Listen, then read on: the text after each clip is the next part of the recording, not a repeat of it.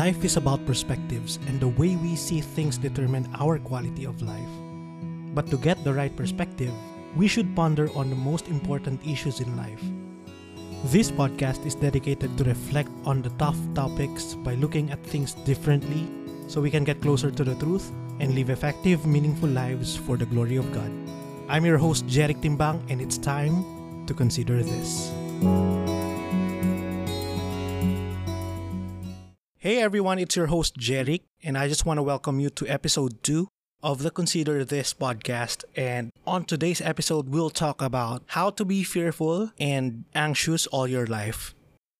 Now, for context, kung meron mang sports na kung saan pwede kang sumali kapag ikaw ay matatakutin sa buhay, you know, if you're fearful and, and really anxious about what's happening in your life, I could be the representative for the Olympics on that sport. Ganun ako ka-expert on this subject because I've lived my life, I mean the majority of my life as a fearful and anxious person. In fact, it messed up my life and, you know, it costed me a lot, not only mentally, but monetarily speaking as well. Imagine I lost about more or less a million pesos in possible earnings and other opportunity because of the fear of following up, fear of showing up, and so on and so forth. Fear of failure, and sometimes even fear of success as well. So isipin mo yun, takot na akong mag-fail, takot pa akong maging successful because I might be found out, quote-unquote, as an impostor. So marami akong takot sa buhay. Also, I always get promoted at work. It doesn't matter what field I was in or what industry, but when I do, I would resign after a few months because in my head, natatakot ako na sabihan na ay hindi ka naman talaga magaling eh, sino ka ba? And because of that fear as well, I sabotage a lot of relationships in my life. Because although I love people and I love being surrounded by them, I was ultimately afraid of trusting people because I felt like if I became vulnerable in front of them, they wouldn't accept me and they wouldn't love me. So I have a lot of fear in life. But before we get too deep in this discussion, let's discuss muna ano yung fear. Bakit nga ba tayo natatakot? You know, psychologist John Piaget is often attributed with a saying that, or with the theory that almost all fears are learned, and we're only born with two kinds of fear the fear of falling and the fear of loud noises. And we develop the things that we're afraid of because sometime in the past we tried to do those things, but we got hurt because of the results or the reactions of other people. For example, the fear of expressing your ideas during a meeting or an important discussion, right? There are people who are afraid of speaking out and sharing the things that they think about, no matter how valuable it is, because sometime in the past, they tried to do it and then they were laughed at or they had received awkward silence and so nadala sila sa mga sitwasyon na yun. But you see, you don't have to let fear take control of your life and of your mind. Not by choice. But if you do want to be fearful and be anxious all your life, here are some tips on how you can do it because as I've said, I'm an expert in this and I've lived through this. So I can share a lot of things about this to you. Number one, you need to start your day afraid because your day is like a domino. How you start it affects all other pieces of your day. For example, if you start it productive and feeling excited, the tendency is you would feel excited throughout the day unless something happens, right? The same way, if you start your day afraid, then ang tendency is you would be afraid and disabled. At least your energy would be disabled and you won't feel motivated to do anything that day. Because how you start your day affects how your day goes. So make sure you start your day by reviewing everything that makes you afraid. The things that you worry about, the bills you need to pay, what other people would say, and other things that would cripple your energy and motivation. You know, meditation and worrying are the same thing. They're just different in application. Why? Because meditation is all about thinking positive things and things that would build mental resilience, things that would make you feel hopeful, things that would make you look forward to the future. Yun yung meditation.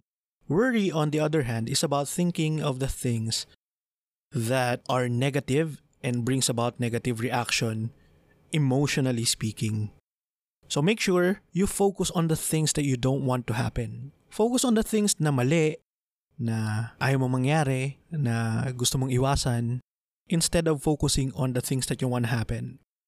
This will ensure that you live your day or you go through your day as afraid as you can be. And then do it again tomorrow and the day after that. Tapos kinabukasan nun until it becomes a habit. Don't plan a morning routine that helps you move forward in your life. I remember when I was still captured and enslaved by fear, pagising ko ng umaga, the first thing that I would do is to get my phone, scroll through Facebook, and look at how other people are living their life, and then compare myself to them. And that is the start of my downward spiral. So I start my day afraid. Kaya kung gusto mo manatiling takot, then that's the first thing you need to do. Start your day afraid. Tip number two, let things stay in your head and continue to imagine the worst case scenario. Imagine how horrible it would be if you received the opinions of other people, but let it stay in your mind. Hayaan mo lang siya dyan sa isip mo. In fact, take it one step further, amplify it. Amplify the things that you're afraid of by imagining the worst case scenario and then generalizing it in your life. Maybe you're afraid because the projects that you're doing are behind the deadline or malapit malapiting deadline and hindi ka pa nakakarami. So amplify it. What's the worst case scenario that will happen? And then the best way to ensure that you would live a fearful life is to generalize it in your life. You're always late. Hindi nakakaabot sa expectation ng iba yung ginagawa mo. Never identify specifically what you're afraid of. Why? Because pinpointing what you're afraid of can lessen your fear. Especially if you do it on paper. Kapag sinulat mo talaga, specifically what makes you afraid and why it makes you afraid, liliit ng liliit yung fear mo because you're facing it. But again, if you want to live a fearful and anxious life, don't do it. Don't try to analyze what you're afraid of, why you're afraid of it, and how you can prevent it. Don't dissect what that fear is trying to tell you or what it's preventing you to do. For example, you have a fear of asking for promotion sa work. Di ba? Magaling ka pero you're afraid of asking your boss on how you can get promoted. It's telling you something. That fear is trying to indicate to you or trying to tell you that you must prevent something. But let it stay in your head. Don't think about how you will prevent that from happening. Don't plan on doing things that will make you show your strength.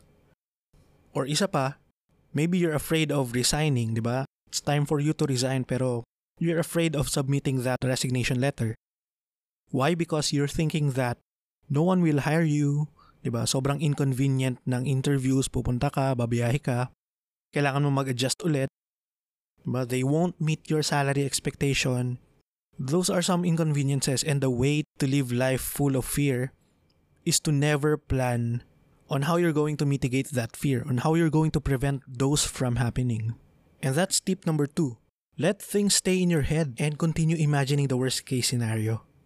Number three is to continue doubting yourself. You know, doubt fuels our fear because it robs us from the things that we can do to make our situation better.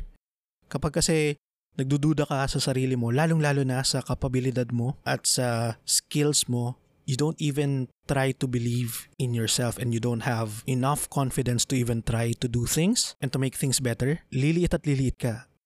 And the way to do that is to indulge in negative self-talk. Continue to criticize yourself, di ba? And compare yourself to others. Ginagawa ko to dati and looking back, it's funny because lagi kong tatanungin sa sarili ko, sino ka ba? Di ka naman magaling eh. Akala mo kung sino ka. Ano bang napatunayan mo? Sino ka para magsalita ng ganyan? And so on and so forth. So even though a lot of people are looking up to me or have found a lot of positive value from our discussions and our conversations, I would always criticize myself because I felt like I wasn't worthy of anything. And I listened to my inner critic. And that really ensures na magiging fearful and afraid ka sa buhay. To listen to your inner critic. You know, ask yourself this. If you let other people talk to you the way you talk to yourself in your mind, would you be friends with them? But you let yourself do it. We let ourselves do it. Kaya tayo madalas walang self-confidence because we let ourselves talk down to us. We shoot down our own ideas, di ba?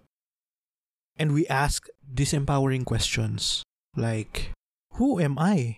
Diba? Who am I to do this? What if it doesn't work? What if I fail? Ano sasabihin ng iba? Diba? What if I do this and I fail? Tapos may comment yung iba na hindi ko magustuhan. And this paralyzes us, which leads to tip number four. Don't do any actions. Sabi sa book na The Magic of Thinking Big by Dr. David Schwartz, action beats fear. So if you want to remain fearful and afraid, don't act. Why? Because there are things that we can do, no matter how big or small, to lessen our fear. Example, if you want to start a business, if you're afraid of failing, then you can start small, di ba? Imbes na maglabas ka ng 100,000 as capital, try mo muna doing something small. Maglabas ka ng 5,000 pesos and see if your idea would work. Di ba? And another way to stop acting and, you know, be really paralyzed is to be a perfectionist always.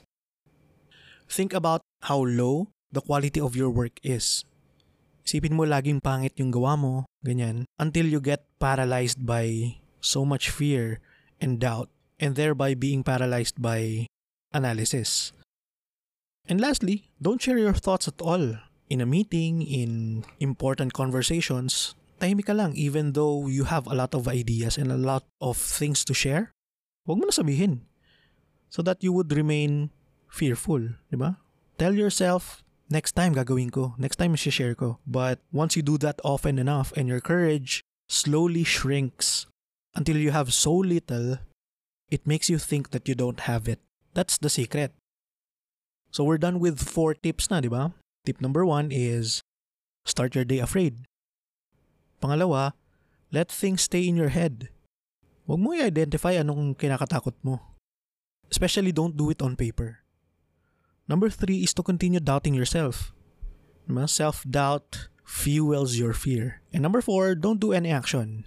But lastly, number five, is to always, always, always run away from your fear. Because you see, when you face your fears, it shrinks. But when you run away from your fear, you shrink. So instead of training your courage muscles so that it becomes stronger, seek the safety of your comfort zone without ever expanding it. Diba kapag may challenge, kapag takot ka, always run back. Takbuhan mo para matatili kang takot. I remember when I'm given the opportunity to lead people and be promoted, you know, higher salary, more prestige, more recognition, I would always run back and resign after a few months because I'm afraid not of the recognition or responsibility kasi I feel like kaya ko naman yun. But rather on being quote unquote found out because I've always felt like the things that I do, other people can do as well. And since it comes easy to me, akala ko ganun din sa iba. Akala ko madali lang din para sa kanila. And so I was always afraid na ma-disappoint ko yung mga taong nasa paligid ko And so I would always run away and resign. Well, in the end, it all worked out well. Pero still, I missed a lot of opportunities because I would always shrink back to what I'm comfortable at and hindi ko siya slowly ine-expand. So those are the secrets kung paano tayo mananatiling takot at anxious sa buhay natin. But let's say you want to stop living in fear and be courageous instead. The best thing to do is to identify your fear and to face it by thinking of some form of action that you can do to start overcoming it. You have to put a name on your fear. You have to identify specifically what it is and bakit. Dapat malaman mo bakit mo kinakatakot itong bagay na to. Putting a name to your fear, putting a name tag to it, gives you the power to face it. Sa TED Talk ni Tim Ferriss, he talked about fear setting. I'll put the link on the description below. And I recommend that you watch it after you listen to this podcast. There, he talked about how to really identify your fear, how to prevent it, and if ever the worst thing scenario happens, how are you going to start fixing and start, you know, getting back on your feet? Why? Because for us to be able to face something, we need to identify what it is. As for me, whenever I'm afraid, I would always remind myself of what God said in Joshua 1.9. Sabi niya, Have I not commanded you? Be strong and courageous. Do not tremble or be dismayed, for the Lord your God is with you wherever you go. And this comforts me because whenever I identify specifically the things that I'm afraid of, whenever I try to define the worst case scenario, alam ko na kasama ko yung Panginoon. And so I just pray, I just cast my cares upon Him, and I'm able to face my fears slowly but surely. And number two, you need to trust in the Lord. Sabi nga sa Proverbs 3, 5, and 6, Trust in the Lord with all your heart, and do not lean on your own understanding. In all your ways acknowledge Him, and He will make your path straight. I've tried a lot of things in my life, especially noon, on my own understanding and on my own power, and I can't seem to break through. But as I learn to trust in the Lord, as I learn to dedicate the things that I'm sharing and the things that I'm learning in life and how I live my day to day, I begin to see that His grace is enough for me to face my fears and become courageous in life. That's it. I hope you learned something from this episode. Again, my name is Jerick, reminding you of the Lord's promise in Isaiah 41:10. Do not fear, for I am with you. Do not anxiously look about you, for I am your God. I will strengthen you. Surely I will help you. Surely I will uphold you with my righteous right hand. Talk soon.